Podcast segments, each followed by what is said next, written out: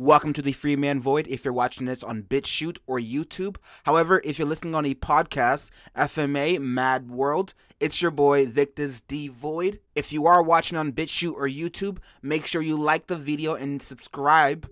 And if you're listening, continue listening and feel free to go check out the videos as well. You can find me on YouTube and BitChute at well, not at, but my my username is Freeman Void with my oldest channel being House of Void on YouTube. So yeah, guys, continue checking out my uh, work. I also got a book out. It is called Societal Evolution: Journey to the Dollhouse. But ladies and gentlemen, let's get into the topic today. And what we're starting off today with is is the Taliban, you know, the infamous terrorist gang, the Taliban in uh, Afghanistan, are they having a little redemption arc? What do I mean by redemption arc? Well, I stumbled upon this little article titled Rejected by New Zealand, Reporter Turns to the Taliban for Help apparently a pregnant New Zealand reporter. Um, I'm, I'm just gonna read right from the uh, article itself. I'm not gonna read too much into it, just you know the basic uh, beginning and so on, and then we're gonna chat about it. But the article reads as a pregnant New Zealand journalist says she turned to to the Taliban uh, for help and is now stranded in Afghanistan after her home country has prevented her from returning due to a bottleneck of people in its coronavirus quarantine system. Of course, don't forget to quarantine, folks. We have a deadly virus on the loose. Anyways, it continues as in a column published in the New Zealand Herald on Saturday, on Saturday, Charlotte Bellis said it was brutally ironic that she'd once questioned the Taliban about their treatment of women, and she was now asking the same questions of her own government. When the Taliban offers you, a pregnant unmarried woman safe haven, you know your situation is messed up, Bellis wrote in her new column. Anyways, I'm gonna stop right there. Yeah, that's crazy, man. The Taliban, I, I guess the Taliban is looking to be uh, to appear more legitimate since they now have complete control over Afghanistan, and they need to establish or at least stretch their roots into the political affairs of the global system. So this is either one big publicity stunt for the Taliban or, you know, uh, good press that's going to benefit them in the long run so they can be invited into the global one world nation that is being built before our eyes while we are distracted by memes. I can't really complain about that because I do run a very successful meme page.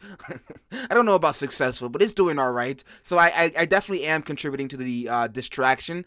But at least I post memes and videos that keep people engaged with uh, the truth. I don't push out false narratives. Maybe a few of my posts are false narratives, but it, it is crazy that the Taliban was the savior for this woman uh, while her own government decided that a threat coming from, I'm not going to say imaginary virus because it's very real. I'm sure uh, many people have died. However, it's not the uh, threat that they want us to believe it is. But yeah, I'm going to leave it at that. The Taliban is having a little redemption arc, and good for them. good for them. They're no longer the beheading uh, terrorists they were they were back in the day, or maybe they still are. I don't know. I don't care.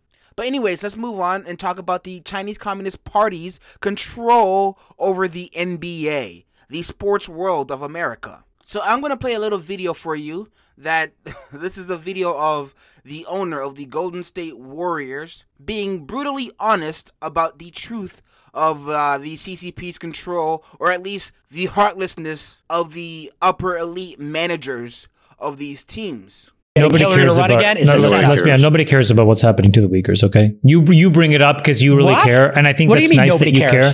The rest of us don't care. I'm just well, telling you a care? very hard. Wait, wait, I'm you're telling saying you, you very, personally don't care. I'm telling you a very hard, ugly truth. Okay, of all the things that I care about, yes, it is below my line.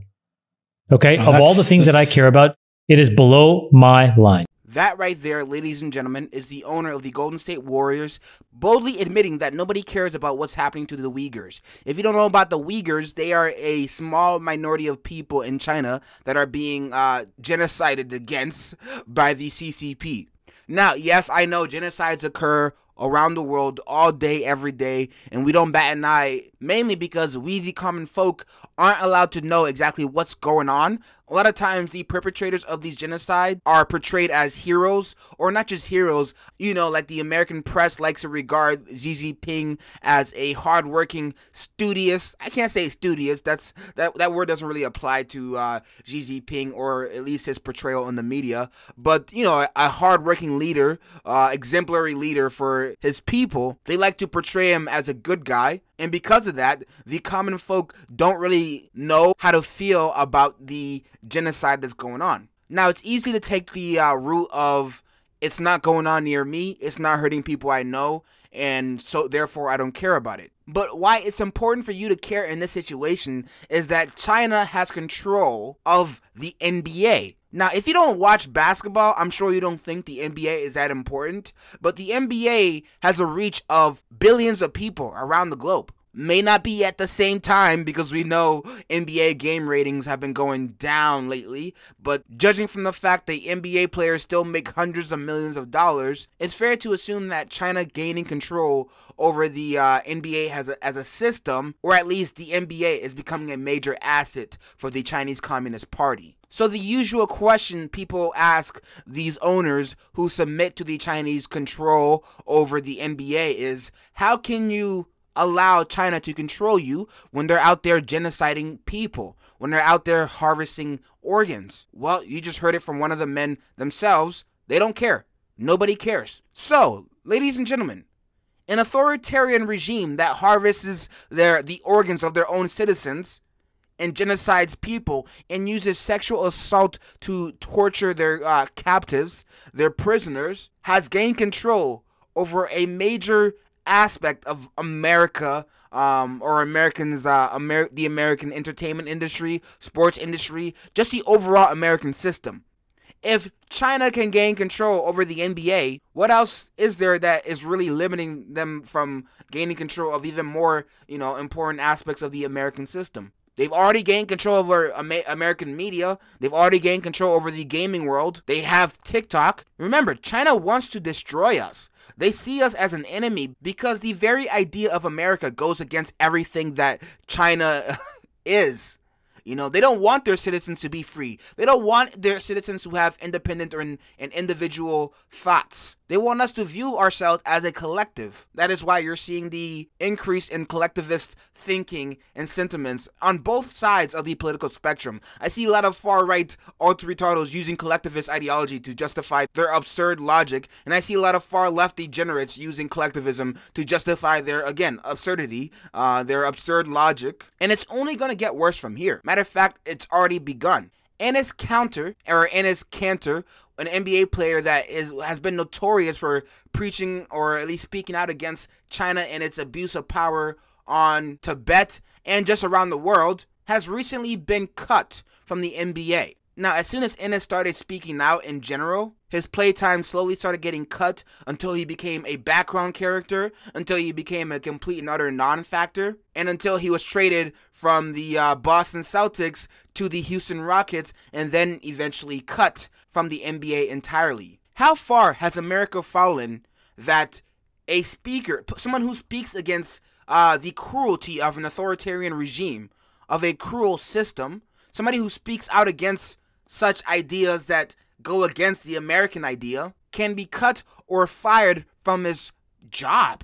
You know, the NBA, while we think of it as a game, that is a job. That's how these people feed their families. China's influence led to him being cut from the from the NBA. Sooner or later, how how far are we away from people getting their social media accounts suspended you know, whenever they say something that China doesn't like. I know mainstream media wants us to focus on Russia right now, but China is an absolute menace. Matter of fact, I would say that China should be our are much more of a concern to the American public than Russia really is. Because while Russia really is trying to get, you know, take over Eastern Europe, they're not really really going to mess with us because they know a war against the United States is not really beneficial to their goal, at least not right now. However, China wants a war against the United States because they want number one. Russia is perfectly fine being number two as long as they're left alone.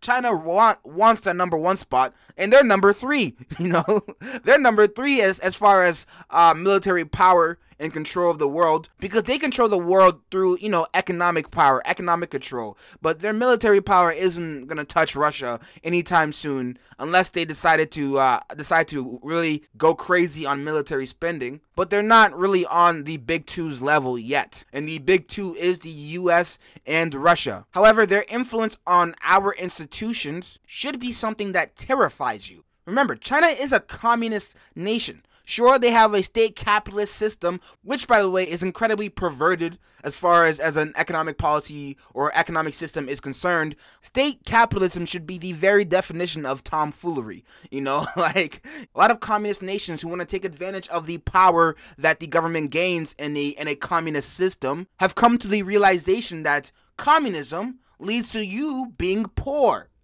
And they don't want to be poor. So they create this idea they create this little system, this this system agreement between them and their people that they're free to engage in the capitalist system as long as they obey obey the absolute authority of their communist regime. So their communist and governance, which is a cheat code, really, because it's no secret that authoritarian regimes or authoritarian systems can get work done easier because all there really is to do is for one guy to say yes or no while in democratically run systems you have to come to a unanimous agreement which involves a whole lot of uh, tomfoolery and, and bureaucratic shenanigans that you know I don't really understand completely. But it's it's much easier to get work done under a, an authoritarian regime if they allow their people to engage in the uh, capitalist or free market system, it creates an illusion, a fake picture that somehow their system is better. However, their people still go missing whenever they say something bad about the government. And they, again, they're still committing genocide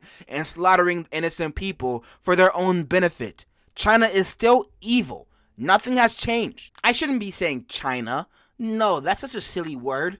What I should be saying is West Taiwan.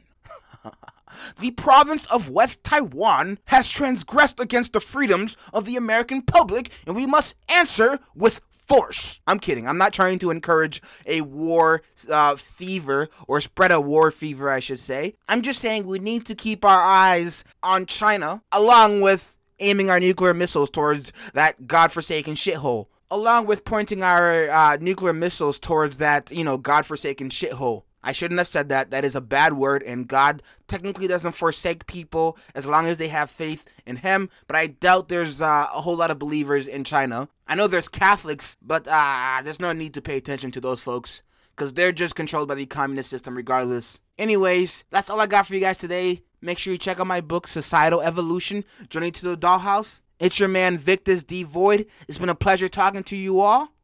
Stay focused, stay alert, and God bless.